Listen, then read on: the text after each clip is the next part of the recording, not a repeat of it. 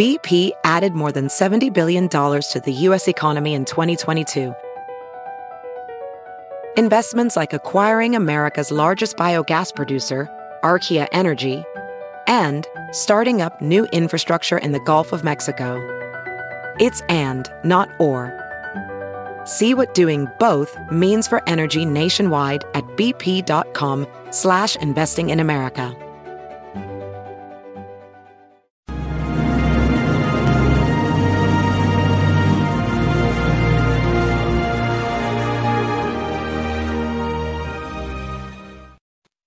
Hello there, everyone. Judge Andrew Napolitano here with Judging Freedom. Today is Thursday, February 10, 2022. It's about 245 in the afternoon on the East Coast of the United States. I'm having such a good time reading questions. The questions are peppered with very complimentary uh, comments, and I'm deeply grateful for them. But I'm having such a good time reading uh, questions uh, from viewers. Now, this person, I guess, doesn't use his or her real name. The writer refers to him or herself as the crew chief. All right, crew chief. Here's what crew chief wants to know. You stated where is the authority that allows for the Department of Transportation? You said that was a story for another time.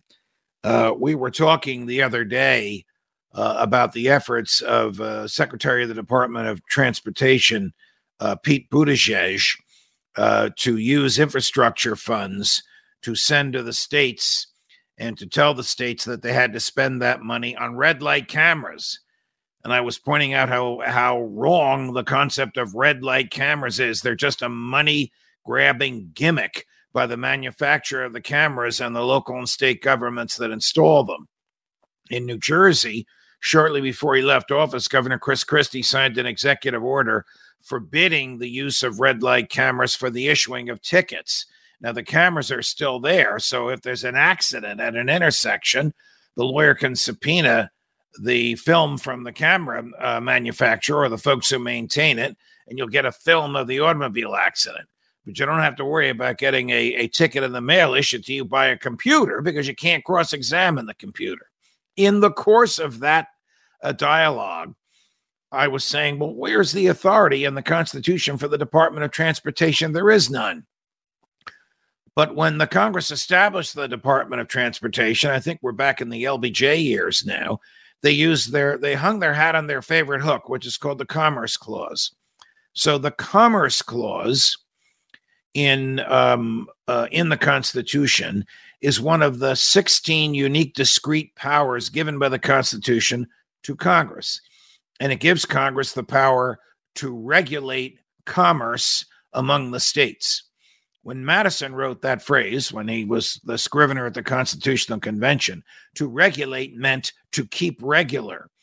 So the purpose of the Commerce Clause was to make sure that commerce did move from one state to the next. Why would why would you need something like that? Well, because before the Constitution, the states had monopolies and tariffs, and commerce could move from one state to the next, but it was impractical to do so. So if you were making wheelbarrows in New Jersey at $5 a wheelbarrow and you ship them to New York, New York would impose a $10 tariff. So you'd have to charge 15 bucks for your wheelbarrow, whereas your competitor in Manhattan could charge seven or eight dollars for his. Sooner or later, you'd go out of business because of that tariff.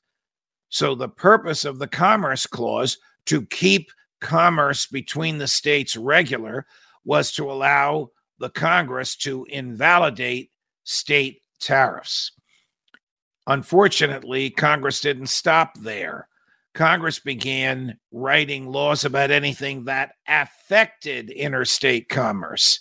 And so it is under that theory that Congress can regulate anything that affects interstate commerce, like the working conditions for the manufacturer of the wheelbarrow, the age of the people who put together the wheelbarrow, the salaries that the wheelbarrow maker you, uh, uh, pays to his employees, all those things are now regulated by Congress because Congress took the view and the courts allowed it that the Commerce Clause permits Congress to write any law and regulate any behavior that affects interstate commerce. So they created the Department of Transportation which does nothing but collect taxes and distribute money. The states maintain the highways, the Depart- federal Department of Transportation doesn't. Madison would be flipping in his grave if he knew that there's a federal Department of Transportation, because the whole concept of moving from one state to another is that you have an absolute right to do so. You don't need the permission of the feds, and they have nothing to do with it. So, not only is Secretary Buttigieg, in my view, wrong to spend federal dollars to pay for red light cameras, he's wrong to be the Secretary of Transportation. We don't need it. The states can regulate the highways in their own states. It's not a federal issue, and the feds should stay the heck out. Judge Napolitano, judging freedom.